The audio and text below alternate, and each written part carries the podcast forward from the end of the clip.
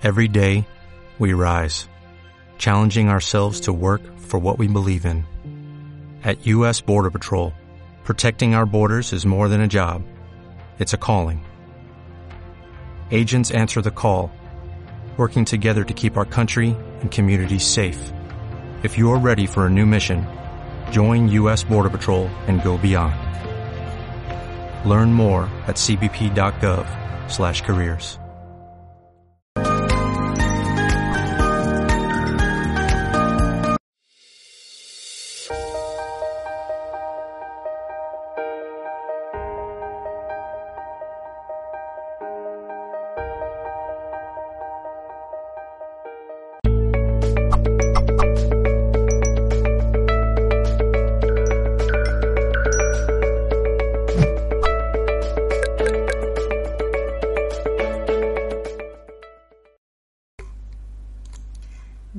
estar al otro lado y saludos en nombre de todo el equipo de Mindalia Televisión.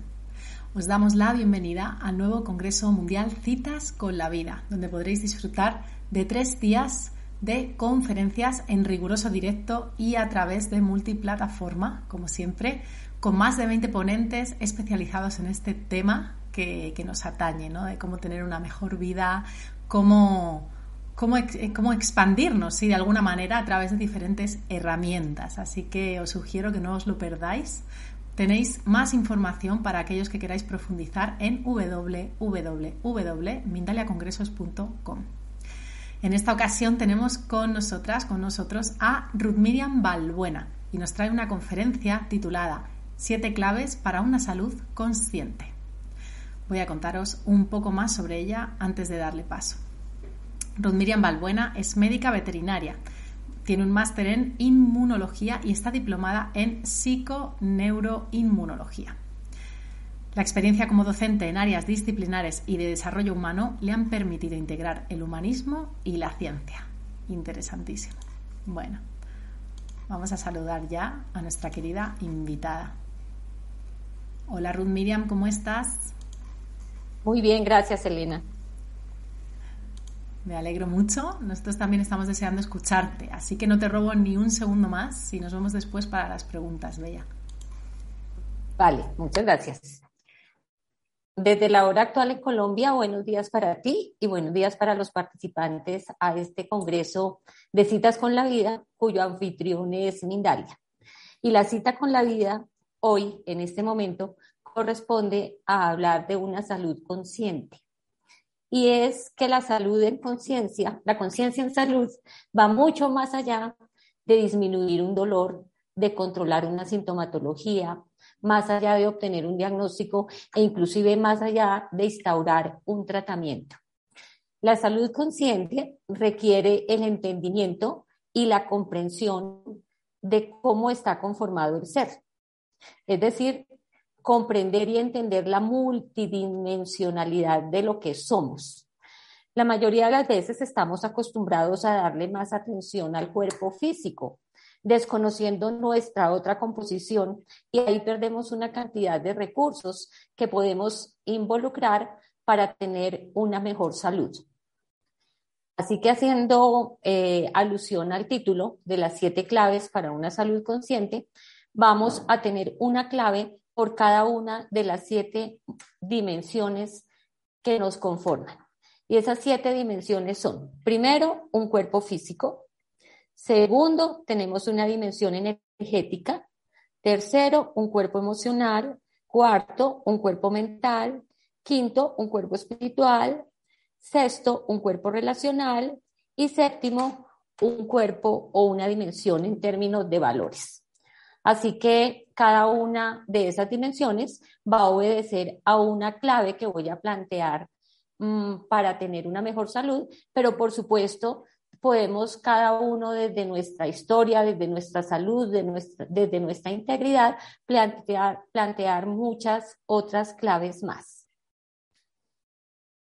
La evolución en la salud, la conciencia de un cuerpo holístico eh, la actualización en el concepto de salud, la misma condición sanitaria actual de la pandemia, y el advenimiento de nuevas disciplinas como la psiconeuroinmunología y la epigenética nos llevan a ampliar nuestra conciencia con respecto a la multicausalidad que hay en los procesos de salud y enfermedad. De hecho, ahora vemos el proceso salud-enfermedad y no la enfermedad por un lado y la salud por el otro, siempre la una referente a la otra. Y entonces vamos a comenzar por el contexto del cuerpo físico. La unidad fundamental del cuerpo físico es la célula. Las células se reúnen y forman tejidos, los tejidos se reúnen y forman órganos, los órganos se reúnen y forman sistemas y los sistemas se reúnen y aparece el individuo. Y el protagonista, por supuesto, en la parte física no podría ser otro que el sistema inmune. El sistema inmune es un conjunto de células, de órganos y de estructuras que interactúan entre sí con el ánimo de darle bienestar al individuo. Bienestar entendido en este espacio como salud. Es un excelente trabajo en grupo el que hace el sistema inmune. Así que la clave que vamos a, a colocar para la parte física podría ser extrapolar del sistema inmune la inteligencia, la oportunidad y el trabajo en grupo que hace. A mi juicio, el sistema inmune constituye un excelente trabajo en grupo. Es un sistema donde no hay odios, no hay rencores, no hay envidias, no hay protagonismos y todos los elementos cumplen estrictamente su función de una forma interrelacionada. Imagínense que en el sistema inmune hay unas células que son las encargadas de la línea primaria de defensa y son los neutrófilos. Imagínense que los neutrófilos amanecieran apáticos un día y no quisieran trabajar y no quisieran circular, eh, pues necesariamente eso se vería reflejado en nuestra salud. No tendríamos disponible esa primera línea de defensa para podernos proteger, porque esa es una de las funciones del sistema inmune, protegernos tanto de la agresión infecciosa como no infecciosa. Y planteada ya el contexto y la primera clave, pasamos al segundo contexto, que correspondería a el cuerpo energético o la dimensión energética, cuya unidad básica fundamental, pues podríamos considerar que es el átomo. Y debemos considerar que nosotros estamos hechos de la misma materia que está hecho el universo, de energía. Y esa energía se encuentra condensada en nuestro cuerpo físico, y esa energía se encuentra distribuida a través de siete grandes centros energéticos y voy a utilizar aquí mi modelo en donde vamos a ver la distribución de los siete principales centros energéticos. No son los únicos, hay muchos más. De hecho, todos esos centros energéticos son los que le dan origen o soporte mejor a muchas de las mm, terapias complementarias, como la acupuntura, el tratamiento con cristales, el reiki. Entonces, les decía que tenemos siete centros energéticos principales en donde que comienzan a ascender desde la parte donde terminan nuestros genitales externos hacia arriba. Tenemos aquí en este sitio el primer centro energético que corresponde al centro raíz, y lo importante aquí es considerar que esa energía irradia para todo lo que anatómicamente está ubicado aquí. Este primer centro irradia para nuestro sistema musculoesquelético, para las piernas, para los huesos, para el sistema inmune y para el sistema circulatorio. Asimismo, este centro está relacionado con una glándula y la glándula que le corresponde a este centro son las glándulas suprarrenales, que tienen una gran importancia en el metabolismo y también en la gestión del estrés. Igualmente en este centro también tenemos eh, la parte de nuestra supervivencia. La energía empieza a ascender y asciende al segundo centro y la tendríamos en una ubicación aquí, como dos dedos debajo del ombligo, y esta energía irradia para toda la parte genitourinaria. Y como glándulas podríamos tener aquí las gónadas Independiente de que los testículos se encuentren en la parte externa, la energía que, los irradia eh, corresponde al segundo centro. Seguimos ascendiendo y llegamos al, al, tercer centro que se encuentra ubicado donde termina el esternón y aquí esta energía es la que energetiza todo el sistema digestivo y tendríamos como glándula ahí al páncreas. Seguimos ascendiendo y tendríamos la energía del cuarto centro que corresponde al corazón y energéticamente tiene relación con lo que está ubicado anatómicamente en esta parte que corresponde al corazón y a, y a los pulmones, al respiratorio. Y como glándula tenemos aquí importantísimo el timo. El timo es una glándula tan importante como todas las otras, pero que tiene una vital importancia en el sistema inmune, puesto que aquí se va a generar la memoria inmunológica, la memoria que nos va a permitir defendernos de agentes agresores que ya hemos conocido con anticipación.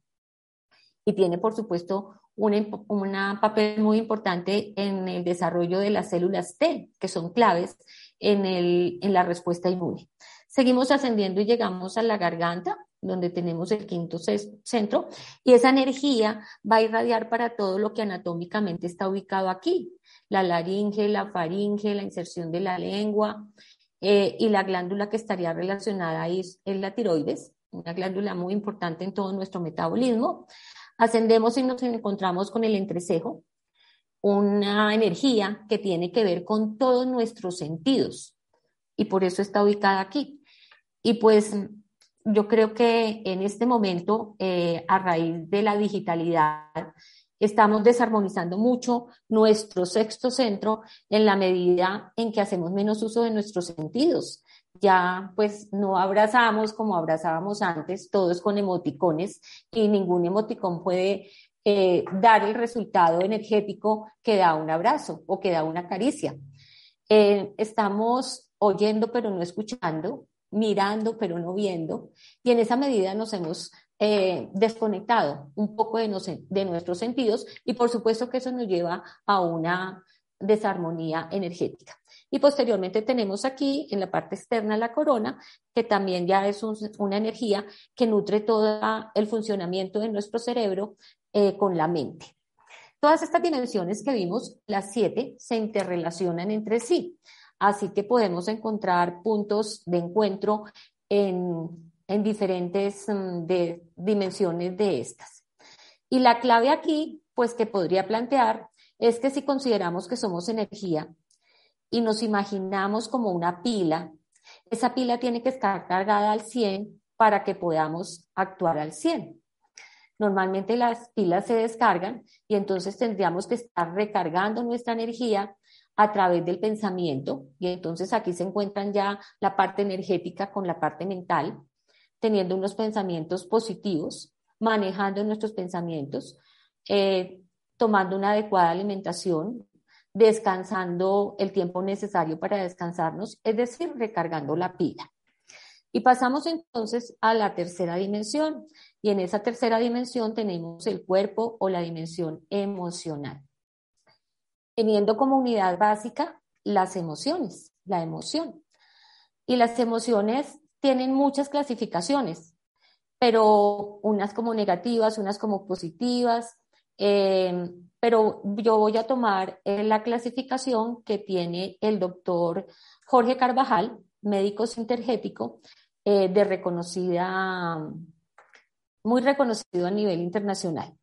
El doctor Carvajal dice que hay dos categorías de emociones, una derivada del miedo, que las voy a colocar aquí en mi mano derecha, en donde pueden estar el miedo, la rabia, la tristeza, el odio, los deseos de venganza y otras derivadas del amor que las voy a colocar aquí en mi mano izquierda.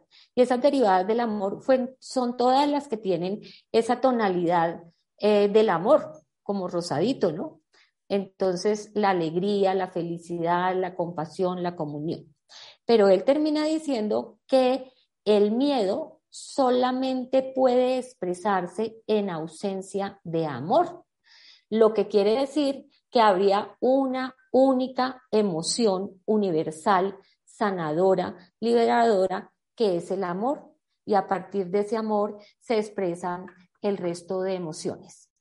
Y tal como lo dice mi profesor de Pedagogía Sistémica Familiar, eh, no solamente somos seres racionales, sino seres, seres emocionales y seres relacionales también. Así que es importante empezar a hacer una adecuada expresión de las emociones. Y comenzamos a concientizar esa expresión de las emociones cuando empezamos a aceptarlas.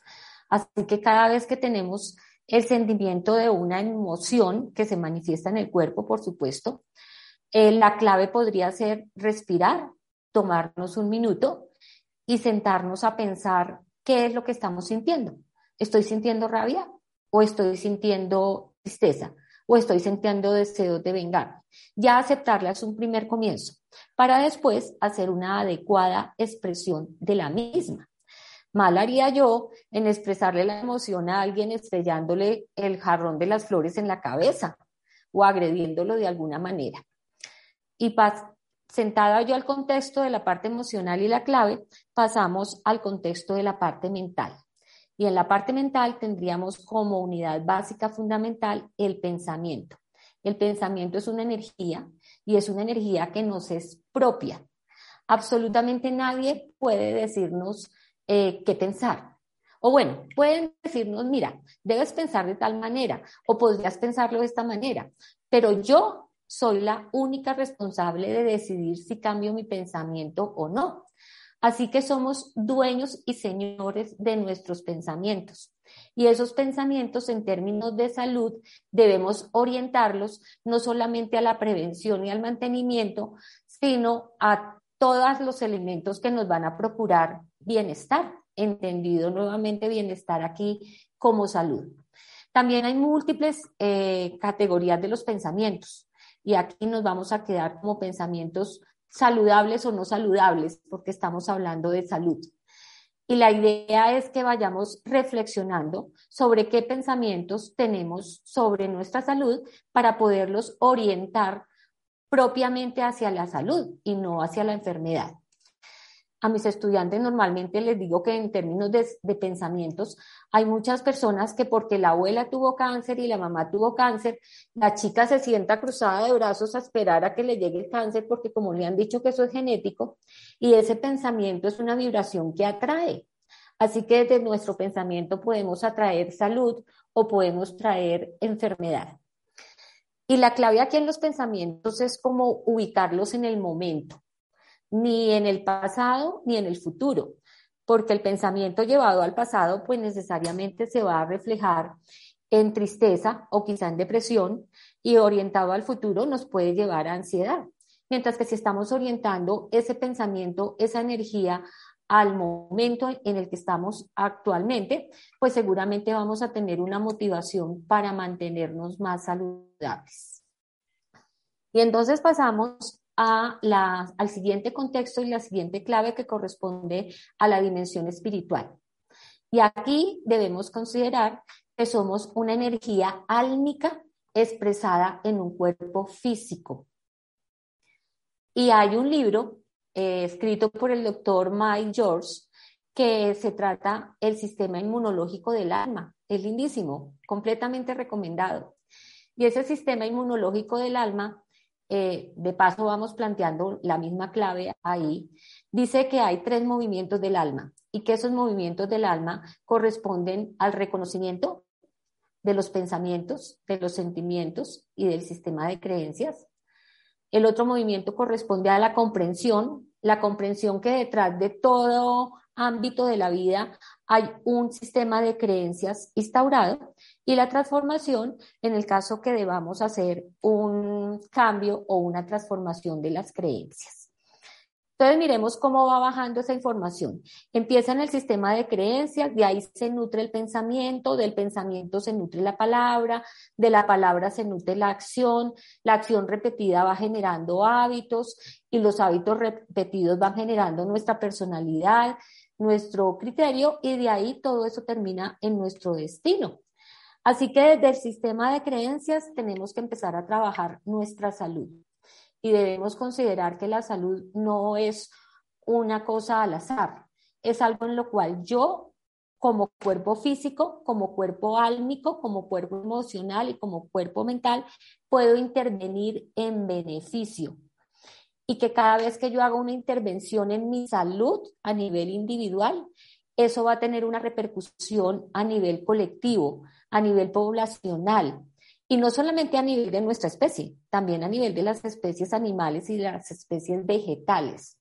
Y un ejemplo práctico de esto lo tuvimos aquí en estos tiempos de pandemia. Y en la parte relacional y el contexto, pues tendríamos como unidad fundamental el individuo. Es importantísima la relación que tengo conmigo mismo. Y muchas veces esa relación la desconozco por estar en el afuera. Y esa relación que tengo conmigo mismo también tengo que, tengo que incluir en esa relación la relación con mi núcleo familiar cercano, que es la familia. Y la clave para trabajar esta, esta dimensión relacional, pues podría ser trabajar en los tres principios que rigen la pedagogía sistémica familiar, que son la pertenencia, y la pertenencia dice que todos los elementos del sistema hacen parte del sistema y que no puedo excluir a ninguno. Cuando hay alguien excluido de la familia, hay algo que no funciona bien en esa parte relacional. El otro principio es el orden, que dice que cada elemento de la familia tiene un lugar y debe ocupar su lugar y no otro y muchas veces ocupamos como hijos el papel, el papel de mamá o la mamá puede ocupar el papel del hijo y en esa medida pues estamos en un desorden. Y el otro aspecto es el equilibrio. Y el equilibrio corresponde específicamente al equilibrio entre el dar y el recibir. Y es que debe haber un equilibrio entre el dar y el recibir en todos los ámbitos de nuestra vida. Y el equilibrio en salud lo podríamos plantear que si yo le doy eh, buena alimentación, buen descanso, buenas relaciones, expresión adecuada de emociones, pues seguramente voy a tener como, como ese recibir la salud. Y el último aspecto, que es la parte correspondiente a los valores, es que como sociedad, pues nos movemos dentro de unos valores, dentro de un marco de referencia de comportamiento. Y hay múltiples valores, cientos de valores, pero aquí los vamos a clasificar como los valores universales. Los valores universales son cinco y son aquellos que se encuentran en todas las culturas. A pesar de que son siete, muchos cientos, ellos se pueden acomodar dentro de estos cinco. Y esos cinco corresponden a la verdad, la paz, el amor, la no violencia la rectitud.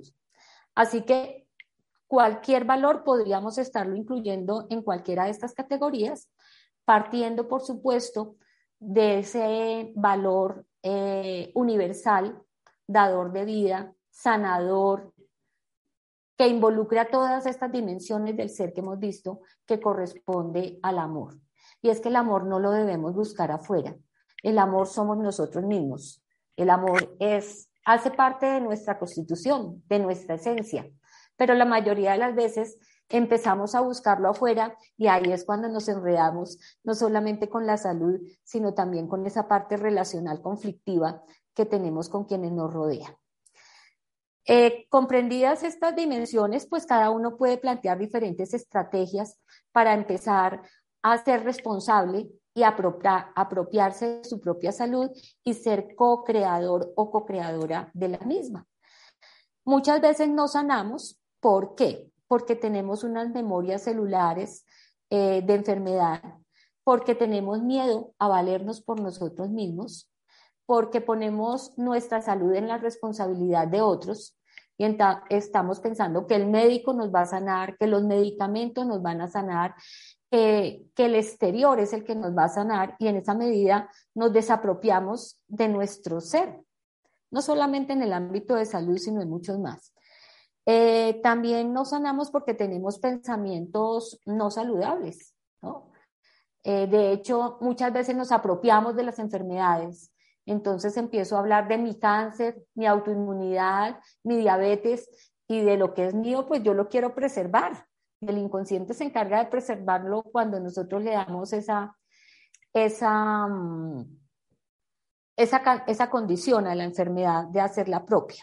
Y otra razón por la cual nos sanamos es porque tenemos mucha renuencia al cambio. Estamos generalmente en nuestro sitio de confort, en donde no queremos eh, cambiar absolutamente nada. De tal manera que es importante hacer conciencia en salud porque el cambio no me lo va a imponer nadie de afuera. El cambio lo voy a proponer yo mismo, desde mi historia, desde mi nivel de conciencia, desde mi conocimiento. Entonces, Elena, con esto yo creo que tenemos ah, agotado el tiempo o tú me dirás eh, cómo vamos.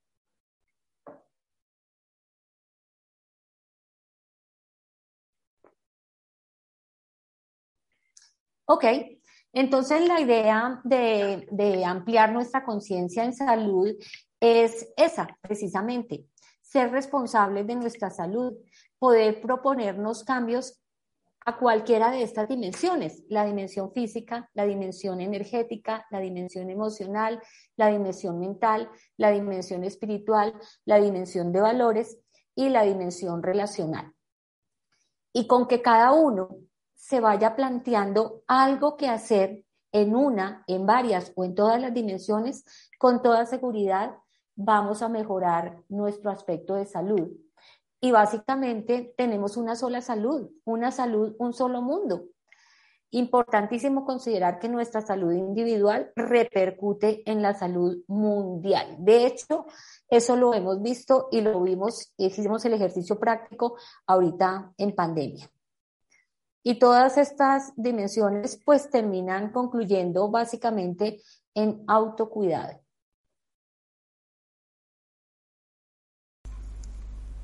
Ok, ahora sí, muchísimas gracias Teresa, ha sido muy interesante.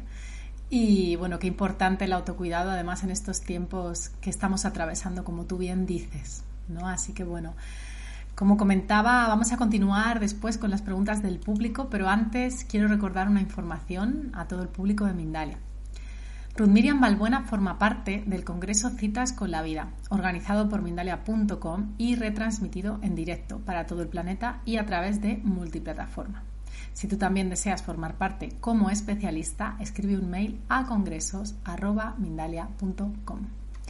Bueno, también recordar, como siempre, a la audiencia que las redes sociales de Ruth estarán bajo la descripción del vídeo de YouTube. ¿sí? Ahí es donde tenéis que ir a a encontrarlas, que esa es la plataforma madre, como sabéis. Además también va a estar en diferido, por supuesto. Así que ahí vais a encontrar más información sobre Ruth y lo que ofrece.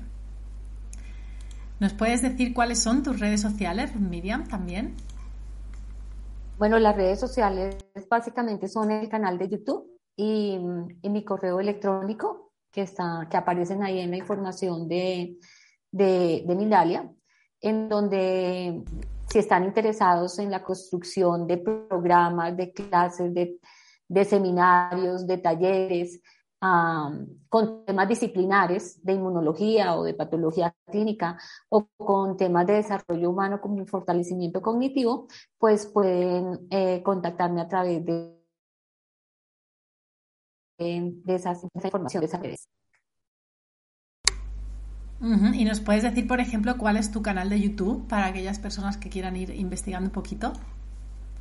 Claro, Elena, gracias. El canal de YouTube, de YouTube es la profe de inmuno. Ahí encontrarán eh, un curso básico de inmunología.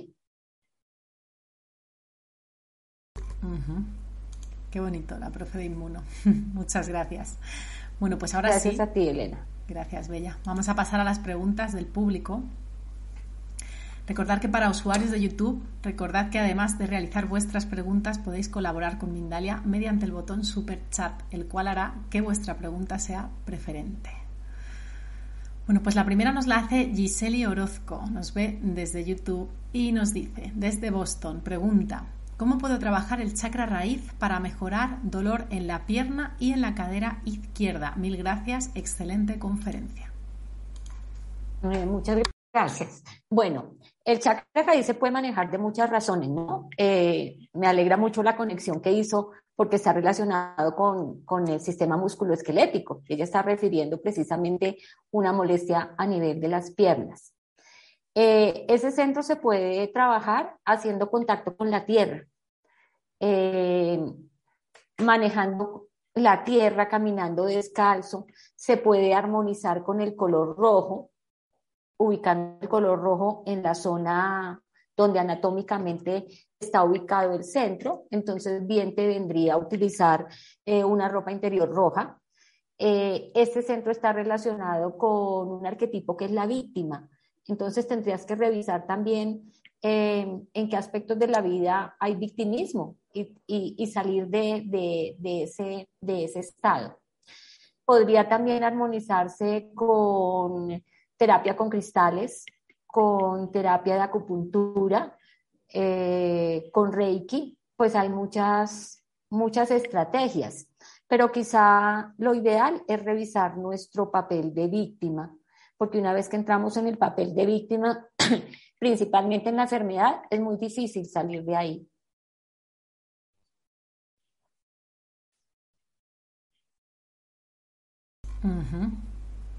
Eso es, tomar la responsabilidad. Seguro que ha sido útil esa respuesta. Muchísimas gracias. Vamos con la próxima. Nos la hace Margie Ana Cona, que nos ve desde YouTube y nos dice, ¿podría indicarnos algún ejercicio práctico que nos permita, muy interesante esta pregunta, comenzar a sanar la relación con los padres teniendo en cuenta la importancia del factor relacional en nuestra salud? Sí, por supuesto. Una herramienta muy útil es eh, el tema de las constelaciones o el tema de la formación en en, el tema relacionado con la familia, la pedagogía sistémica familiar.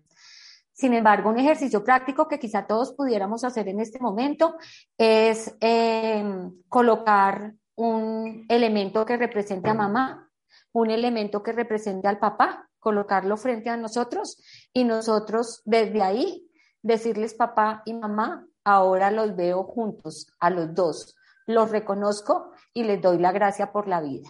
Es un ejercicio práctico que podemos hacer en este momento. Gracias. Qué interesante y qué sencillo, ¿no? También, que muchas veces son herramientas sencillas. Así que bueno, muchísimas gracias por eso también, Ruth Miriam.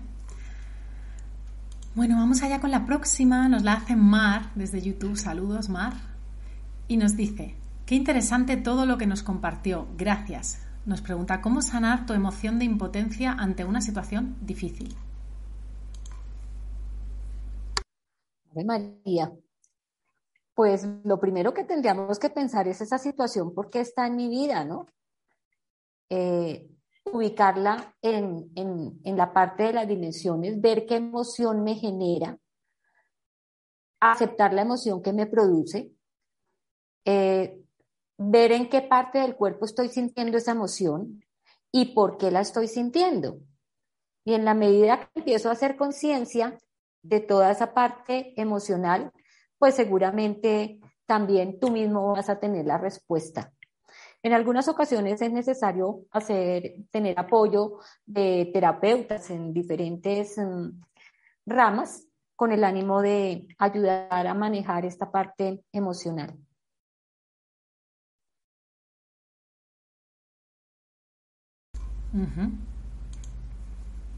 Genial. Bueno, la verdad que también supongo que será interesante combinar algunas que otras técnicas en algunas ocasiones. Eh, ¿Tienes algún ejemplo, por ejemplo, Ruth Miriam, de, alguna situación en la cual eh, un centro energético resuene con otro? ¿Algunos síntomas así que hayas visto repetidos para personas que se puedan identificar? Eh, sí. esos centros energéticos están relacionados generalmente en duplas. Es así como el tercero y el cuarto trabajan unidos, siempre haciendo un triángulo con el sexto. El primero y el séptimo son la dupla, siempre haciendo un triángulo con el sexto. Y el quinto y el segundo haciendo un triángulo con el sexto. Entonces, normalmente cuando vamos a armonización de centros energéticos, pues se puede trabajar con con color, se puede trabajar con cristales, se puede trabajar con sanación a través de las manos, con irradiación energética. Y siempre los sanadores lo hacen utilizando esos triángulos energéticos. Primero, primero, lo voy a mostrar por detrás, primero, séptimo, sexto, un triángulo energético, quinto, segundo, quinto, sexto, un cuadro, uno energético, y tercero, cuarto, sexto, también haciendo un, triángulo energético.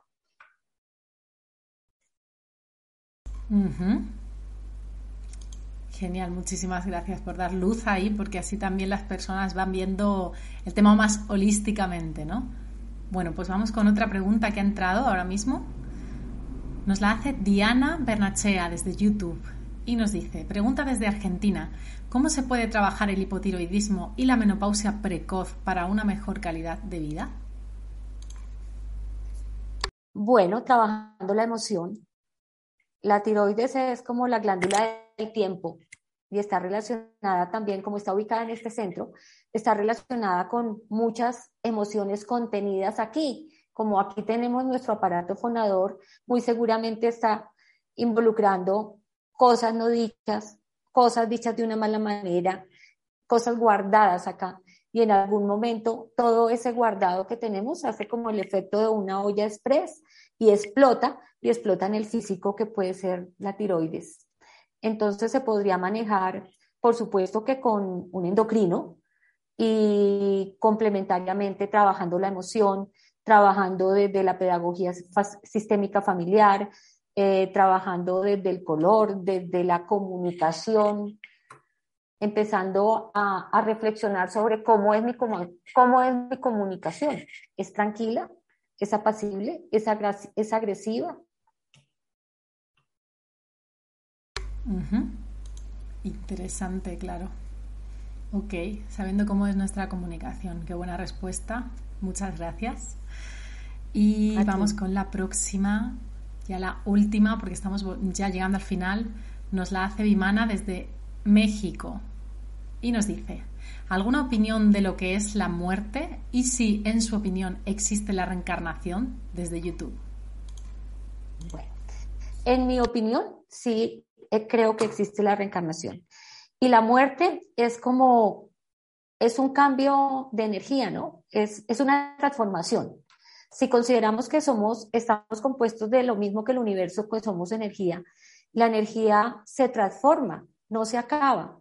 De tal manera que para mí la muerte es una transformación, es una, es una parte, como una extensión de la vida eh, en otro estado.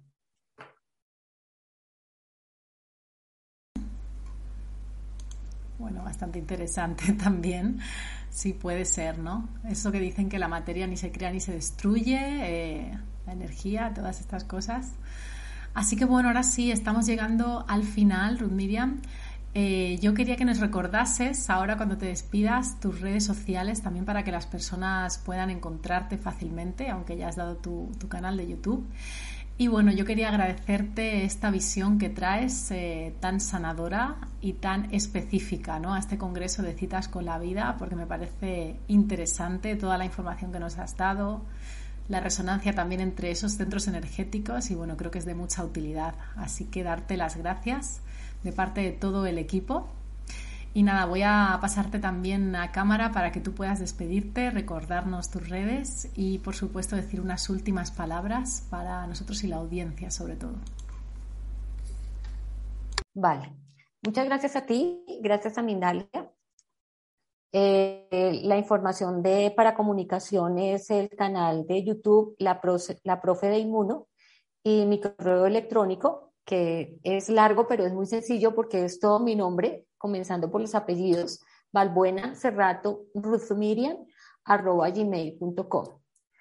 Y pues no me queda más también que agradecer el espacio, agradecer la participación y me despido de ustedes con un abrazo de corazón. Bueno, pues nosotros también nos despedimos con un abrazo de corazón. Y nada, os recordamos que por supuesto seguimos con el Congreso Citas con la Vida, no os perdáis la próxima conferencia y también os recuerdo que podréis disfrutar en diferido del contenido de este Congreso en el resto de nuestras plataformas y también en Mindalia Radio. Así que os mando un abrazo enorme y gracias de nuevo por estar al otro lado, por la participación, por las preguntas y por toda esa gratitud que llega siempre a través del chat. Un abrazo. oh